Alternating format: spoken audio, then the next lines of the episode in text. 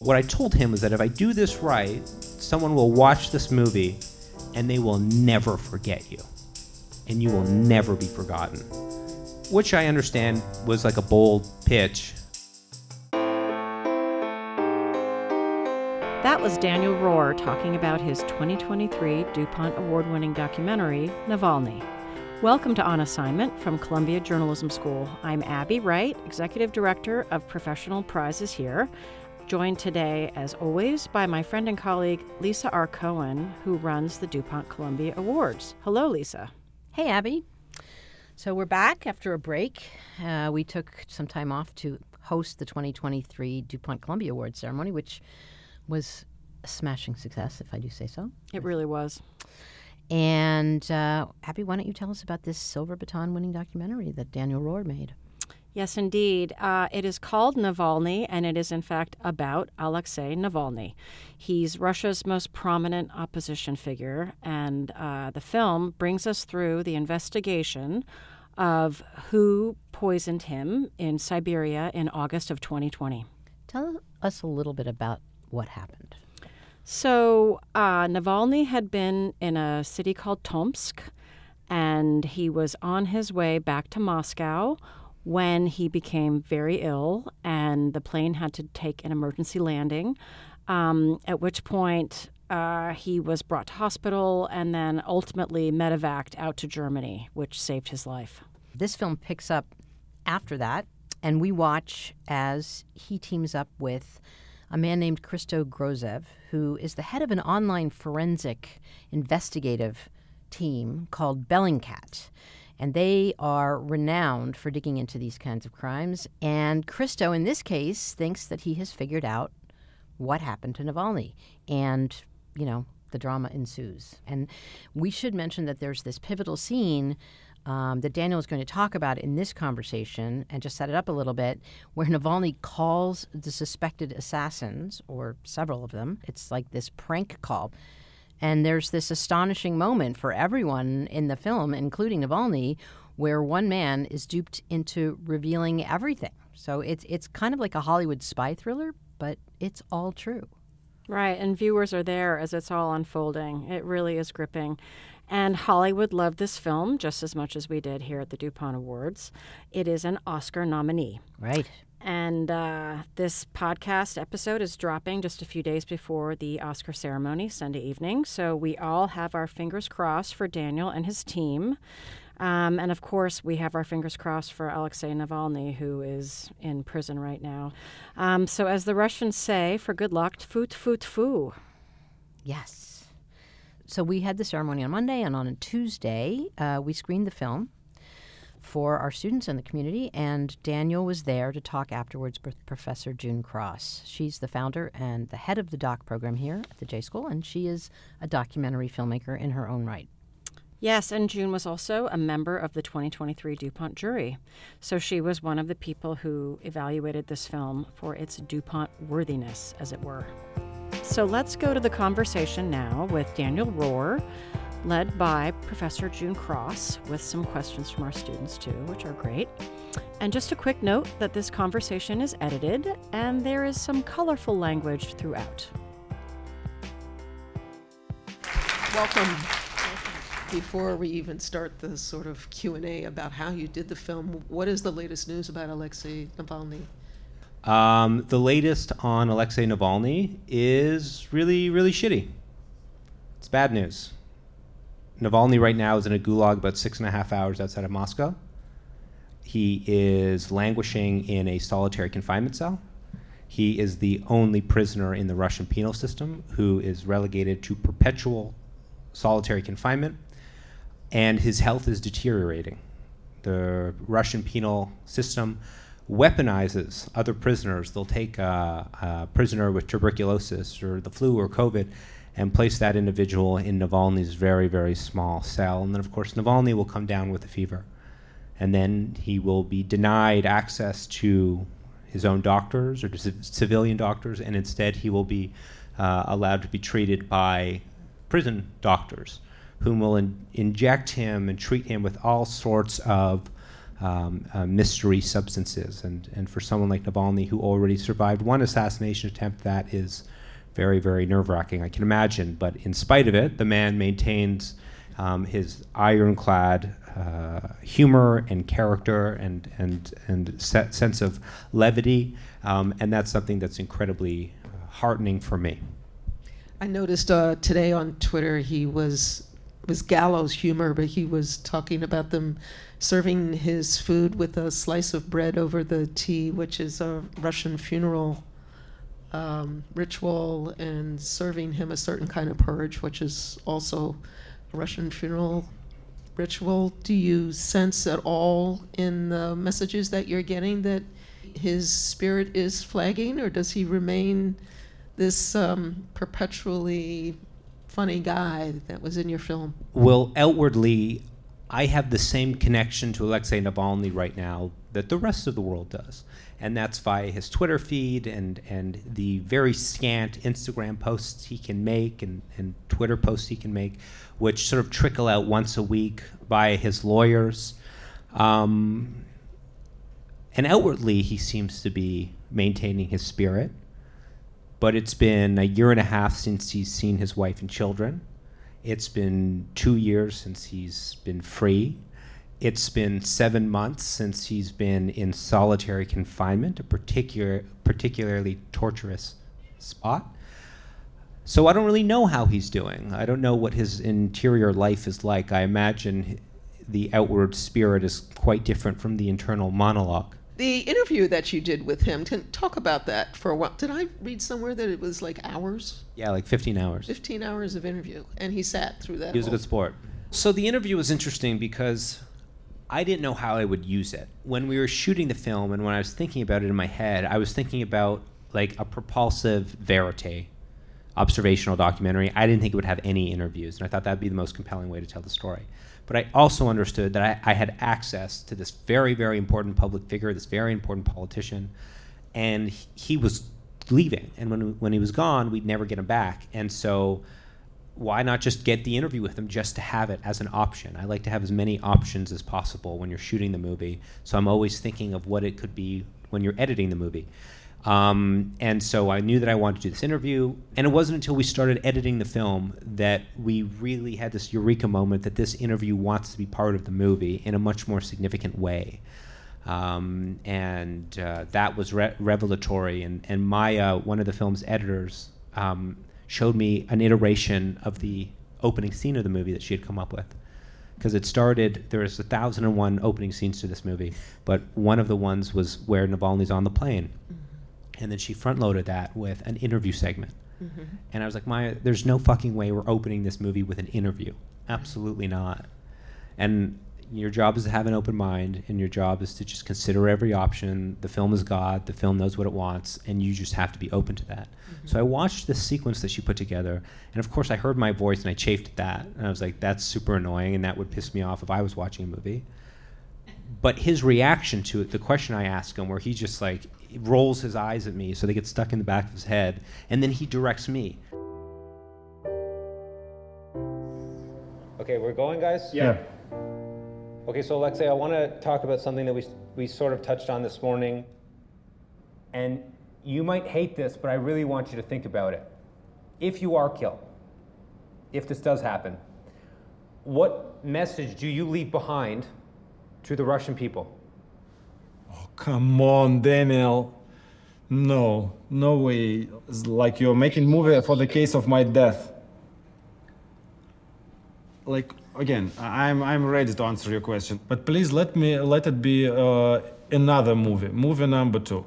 Like let's make a thriller out of this movie, and in the case I would be killed, let's make a boring movie of memory.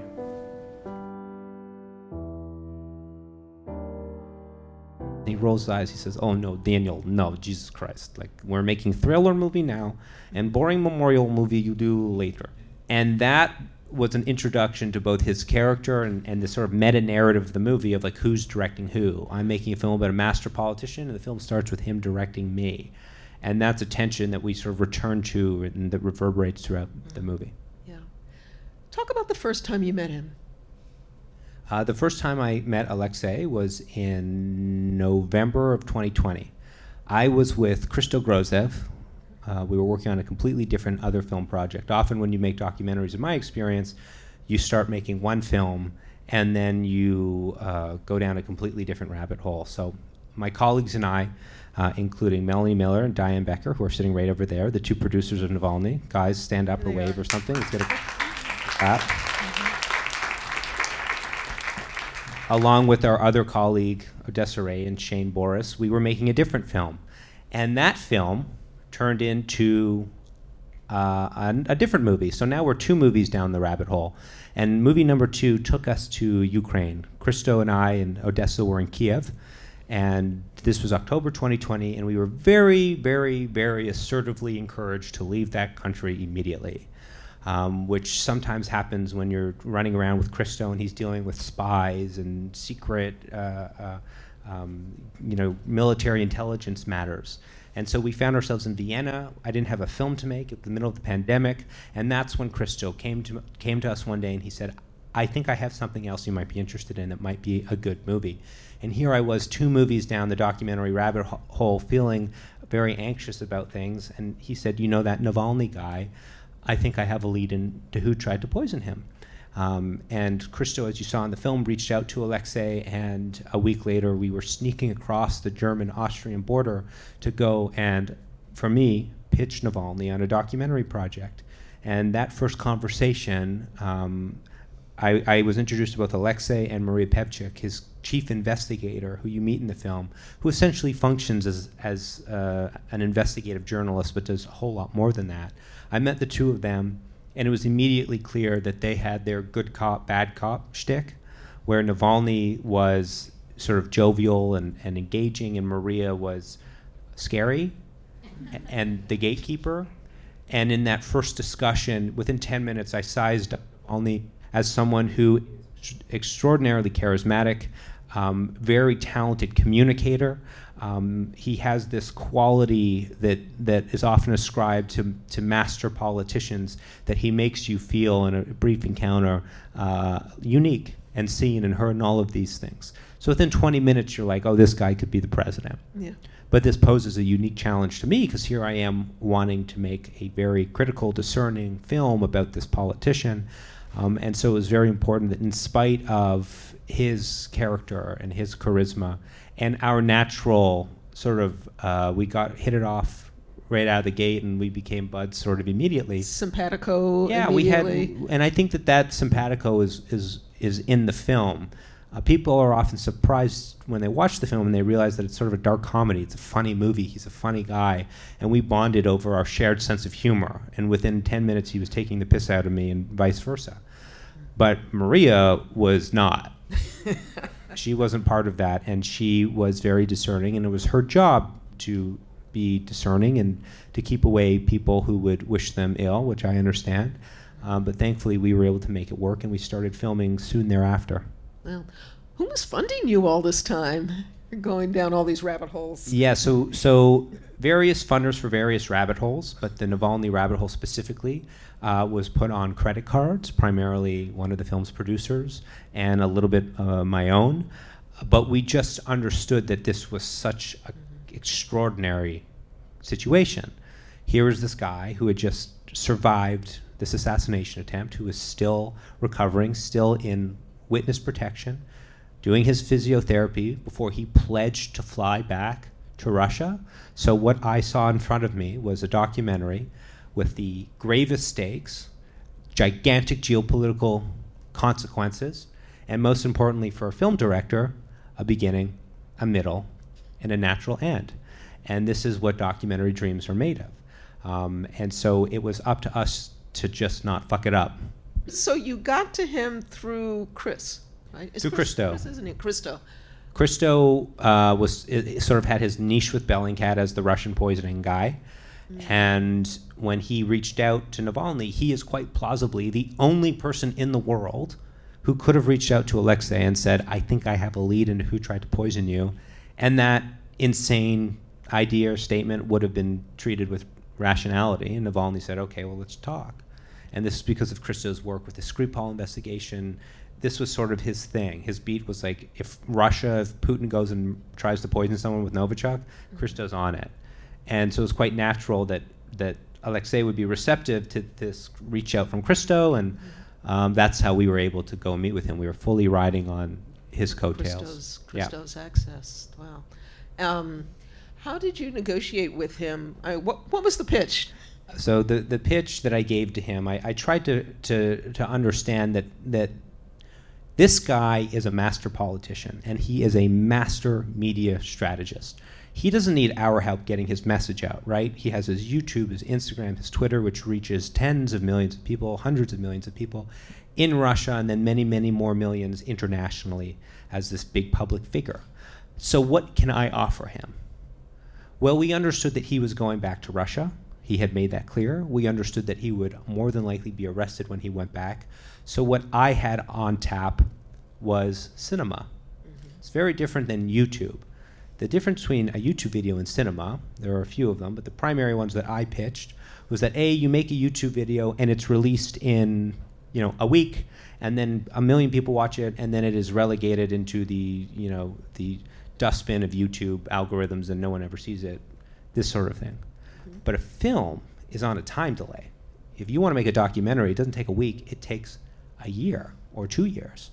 And so, if you need some sort of vehicle, some sort of device to keep your plate, your story, your name in the global consciousness, a documentary done right would really offer that.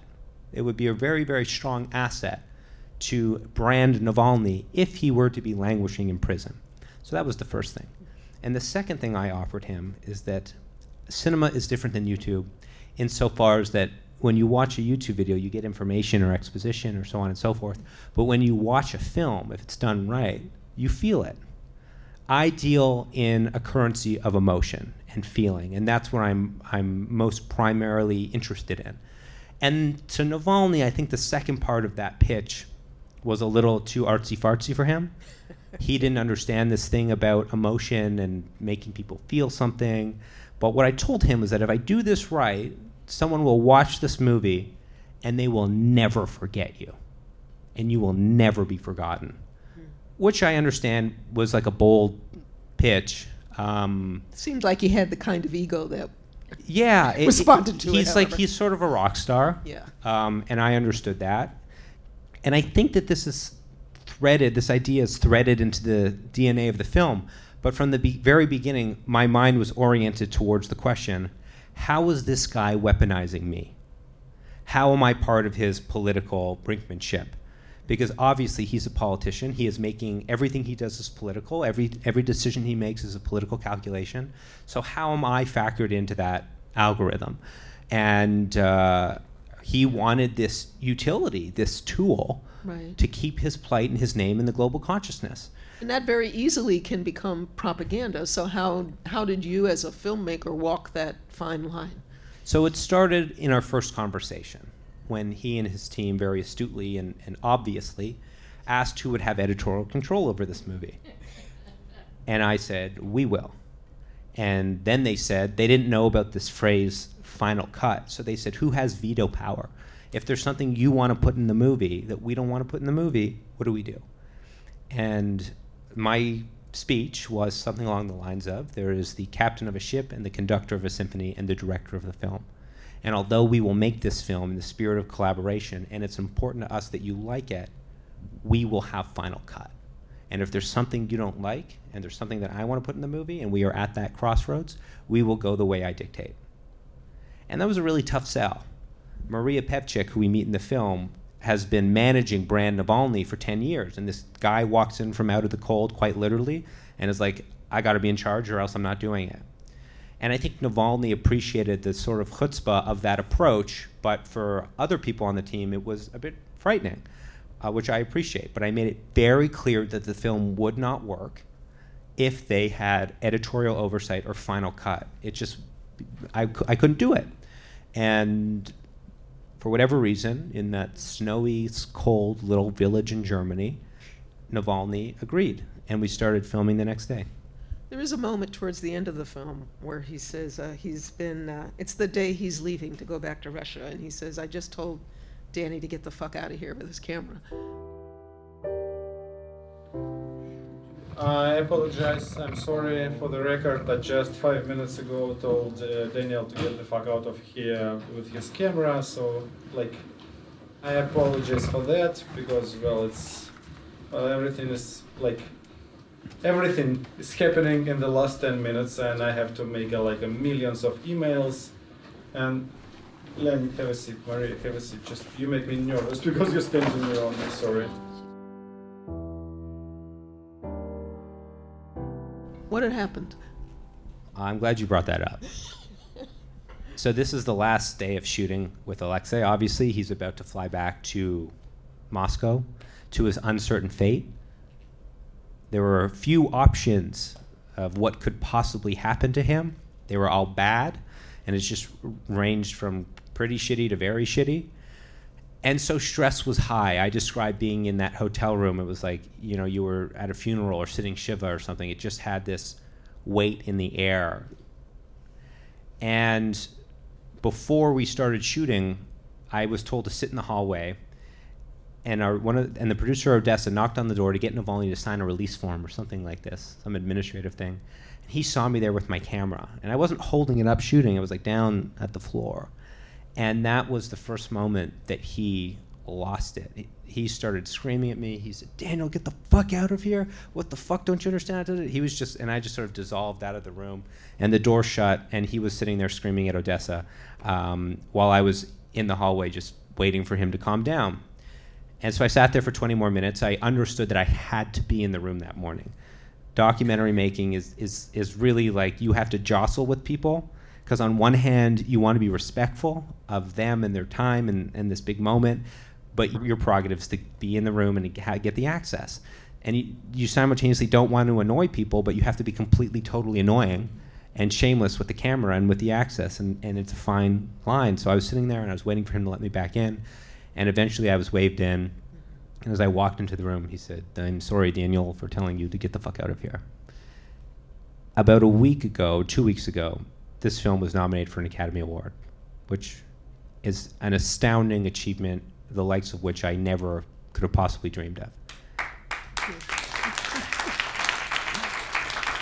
But the, the only reason why I bring that, I, I mention that, is in, in, in addition to me having to hear it a couple times a day, or else I won't believe it, he sent us a little message. Mm-hmm. And I got three lines from Alexei, and he has 30 minutes a day with his pen and paper. So to get any message from him is significant. And he said something like, Good job, dude. You're a great director. Now everybody knows it. And I'm really sorry for yelling at you in that hotel in Berlin. and my, the thought that he was sitting there two years later and he, that still was in his consciousness to me, uh, I got a kick out of that. Yeah. How long did you film altogether? Uh, door to door, first day of principal photography was probably November 10th or 12th, maybe 14th, 2020. And the last day really was end of February. It was really tight. I mean, there are films that take 10 years to make. Yeah. You know, this film was lightning in a bottle. There will never be another film like this. It every day was a miracle. Uh, and we were in and out very quickly. I, one of the most miraculous scenes I have seen in any film is that moment where he pranks the people who poisoned him. Um, and uh, maybe you could talk about the process of doing that. Um, or you're, you're exhaling. Are you tired of talking about? I'll be talking about that scene to the day I die. Yeah. you just exhaled.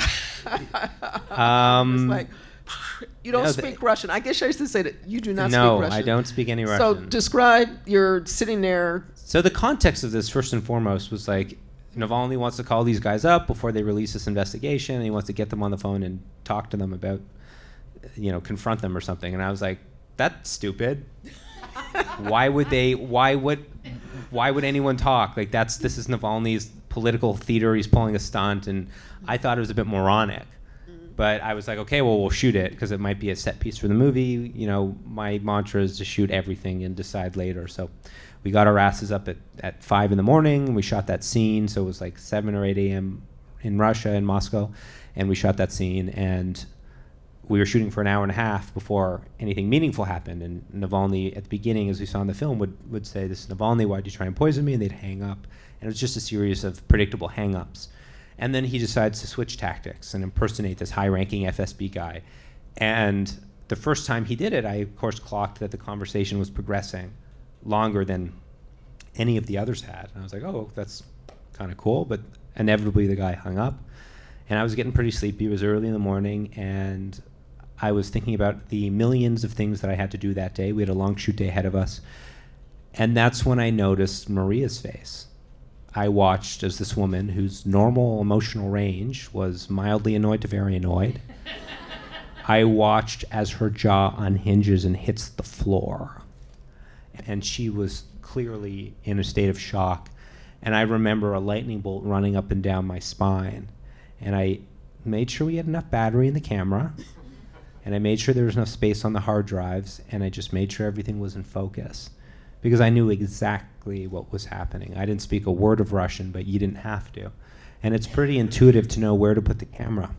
And one detail from that morning that I remember, now that I think about it, is that the first thing Maria did when this guy came on the phone was that she, almost in disbelief, as a reaction, as, an, as a reflex, took out her phone and started shooting. Mm. And I remember thinking to myself, we have like $100,000 worth of camera equipment capturing this and she still had, and, and it was like, should I intervene? And should I tell her to put that away? But I had the tact to just sit there and keep shooting and not at all intervene, which is sometimes your instinct, but it's always best to not do that.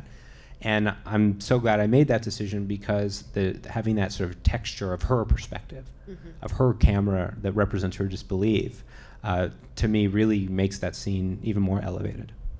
And you used her footage as well, right? Oh yeah, a lot of her footage. Her footage was the best footage we got, despite that was the best all the camera equipment. yeah.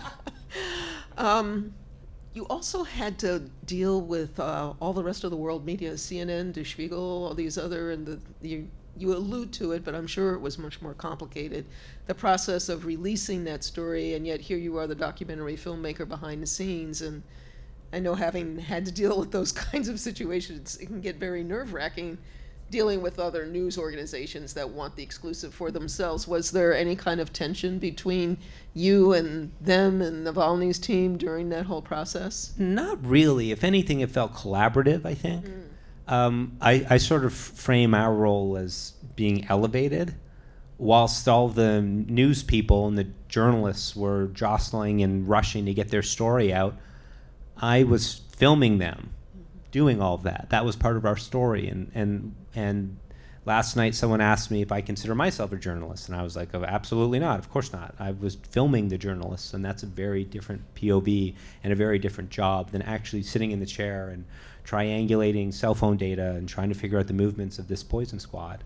Um, uh, but they, I think the journalists were kind of curious about what I was doing. Like we were shooting a lot with the CNN crew and I'd shoot for 10 hours. I just don't stop shooting. And when they do a live shot, it's four minutes or something. Clarissa Ward, the chief international, uh, um, who also won last night, who also won a DuPont last night, chief international correspondent, I guess, for CNN.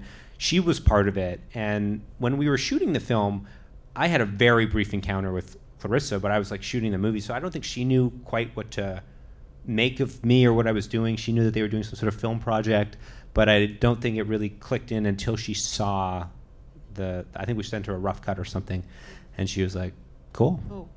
Oh. It's interesting that you don't consider yourself a journalist. I really frame my job differently. Like I am more interested in emotion than fact. Mm-hmm. That freaks people out a bit.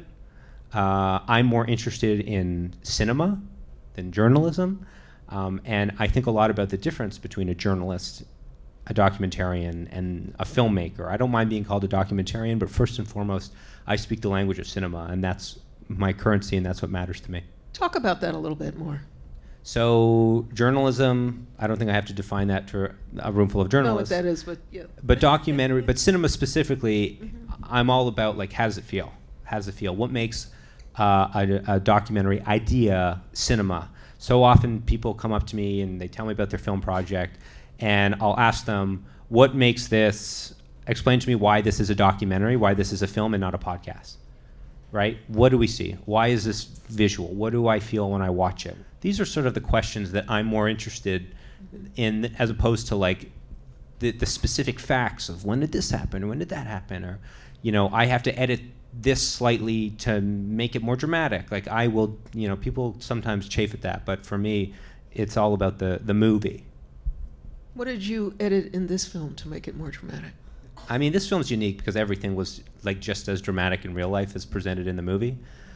But you know, things are edited to time. The the phone call scene that you see in the film, I think it plays at ten minutes. We were on the phone with this schmuck for an hour. You know, so you edit and and you naturally just snip and tuck and and and you know tidy up reality a little bit. And journalists, I think, aren't allowed to do that. I don't know what the journalism rules are. But Well, we certainly don't want to watch an hour of a phone call. so- Right. yeah, we're going to edit. Definitely going to edit. I saw it for the first time in uh, at the Double Exposure Film Festival in October, and the Russians in the audience were very upset with you for going back over this ground about the um, the Nazis and his. oh, the Nazis. Yes. Why do you keep bringing this up? You don't understand the Russian context. Yeah, they, for they don't. They don't. The, his supporters get annoyed. So what we're referring to is this nationalism thing. I had to make a film about someone in two, 2023 who appeared at like a far right Zig Haler weird rally, and put that in the movie and not get the movie canceled. Yeah. That was the the biggest editorial feat of this entire mm-hmm. undertaking. Um, but of course, we understood that we had to put this in the movie. This was the biggest point of tension between us and Team Navalny. This was the crossroads when Maria pontificated a year and a half before what happens if we want to take something out of the movie. And I said, we go my way. We went my way. And I, I was unrelenting. I wouldn't take it out. I wouldn't alter it. I wouldn't shorten it. It had to be there. And it's, and it's, you know, I find that people, when they engage with that part of the story, it's like deeply uncomfortable.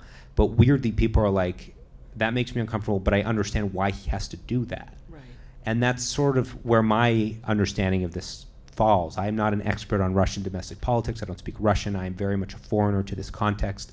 But essentially, to me, this boils down to the enemy of my enemy is, is my friend. And I think that's how Navalny would rationalize it. Um, but it's something that we need to be very, very weary of because he's power hungry. He wants to be the president. I think he would do a great job. Um, but we must litigate these very uncomfortable tendencies from 10 or 15 or whatever it is, how many years ago. You know, watching it this time, I'm watching it and I'm thinking, don't get on that plane. don't get on that plane. Don't go back. Um, you were on the plane with him. I was not. I was. Were not. I was in. We had three units, four units that night. There's two guys on the plane, a team in Berlin, team in Vienna, and a team on the ground in Russia. Okay. Um, and where were you? I was in Berlin. You were in Berlin. Okay. When you looked at that footage, uh, Uh, another miracle. dailies? I was like, it took took a week for the guy, to sh- the shooter, to get us that footage. But when I saw it, I was like, uh, this is astounding, and he did an amazing job. And my marching orders to those guys was that if the flight door to door, gate to gate, was four hours, they got to bring me three hours and fifty five minutes of footage. Like shoot everything, every sound, every announcement. I want it all, and they did an amazing job. Okay. There, that scene where he's at the customs is absolutely amazing. Yes. Question.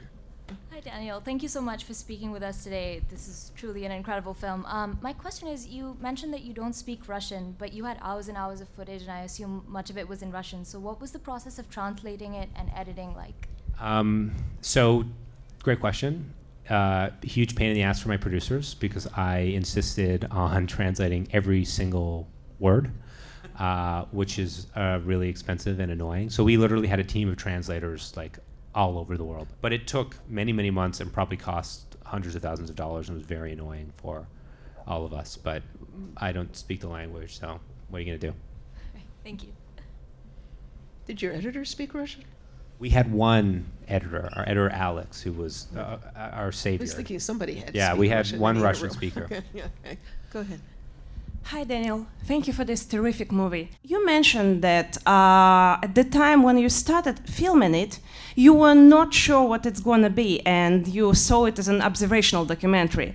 So, how did your idea change? I want to hear more about that. So when we started shooting the movie, we started shooting a procedural murder mystery. That was the, the whole conceit. it was about an investigation. We have Christo, the investigator. We have Maria, who's helping him, and we have Navalny, who's part of the investigation team, investigating his own murder. That was the setup and the context. But what I also had in the back of my mind was this structure, this architecture of Navalny is going to go back. So we have a very natural three-act structure to this movie. Who is this guy? He gets poisoned there's a struggle to rescue him. He rehabilitates. He's sort of like like Samson is, is rejuvenated, and then he decides to go back. All of the other bits in the middle, like the phone call and, and certain details like that, never could have been anticipated. These were gifts from the documentary gods. Thank you. Thank you. Just had a question. I don't know. Have you or any of your team like faced any sort of threats that were ser- very serious that you had to combat? And I was just wondering if anyone from any sort of like agency or government has contacted you. I don't know if you can speak to that. I assume the answer is likely no on the latter, but just wanted to ask out of curiosity. Well, uh, I get anxious sometimes. Uh, it can be a bit scary when you're taking on a nation state with the resources of the Russian government. Um, but for me, I think my risk assessment is minimal. Like Christo, on the other hand, is uh, very much in danger. We know that he is on uh, Putin's list. Um, and his life has been significantly altered as a result of that. Um, and it's uh, very, very scary and unsettling, and and um, uh, yeah. So it's more like more of like the Russian like people who helped out with this film. Probably Well, Christo's Bulgarian, and he's the first sorry, okay. foreign national to be put on Russia's most wanted list. Um, and I didn't even speak to Navalny's colleagues, of whom um, you know everyone has had to flee the country. Those that aren't arrested have had to flee the country. Maria, for example, is now in exile in Lithuania. Um, their lives have been upended. They can't go home. Their families, in a lot of cases, have had to flee. So it's uh, really challenging for those people. But for us, you know, I made this film. You know, it has blown up my life in such extraordinary ways. You know, through this film, I my career has blown up. I met my wife on the promotional tour of this movie. It's just like every miracle, every blessing that could possibly happen to someone manifested in my life because of this film. And the guilt I personally carry is that it's predicated on this guy who I care about being in this little cell languishing, and that has been for me uh, uh, emotionally something I've really struggled with, and has colored this experience very differently. Uh, this has all been very, very bitter for me in a lot of ways, and if I'm not talking about Navalny, if, if I have to do an event that in some way doesn't further him or, or his plight or his cause or his name, uh, I won't do it um, because he is first and foremost every single day, and that's why we're doing this. Thank you so much. Thanks everyone for coming. If anyone has any questions, I can linger around. We can chat more. But thank you for coming.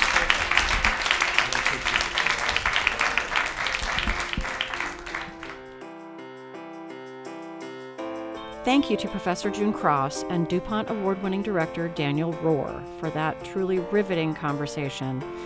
And that, in fact, Lisa, was our very first film screening here at the Journalism School since the pandemic started in 2020, if you can believe. Yeah, I was I was a little rusty. It was it was a bit touch and go, but in the end, I think it went really well. And he was he's a great interview. He's a great talker. He and, really is. And an astounding film. It's an astounding film. Absolutely. We highly recommend that you watch this DuPont award winning film. In fact, can people screen this film? It's on HBO Max. If you haven't seen it, see it. Um, and we are crossing our fingers uh, for Oscar for the film.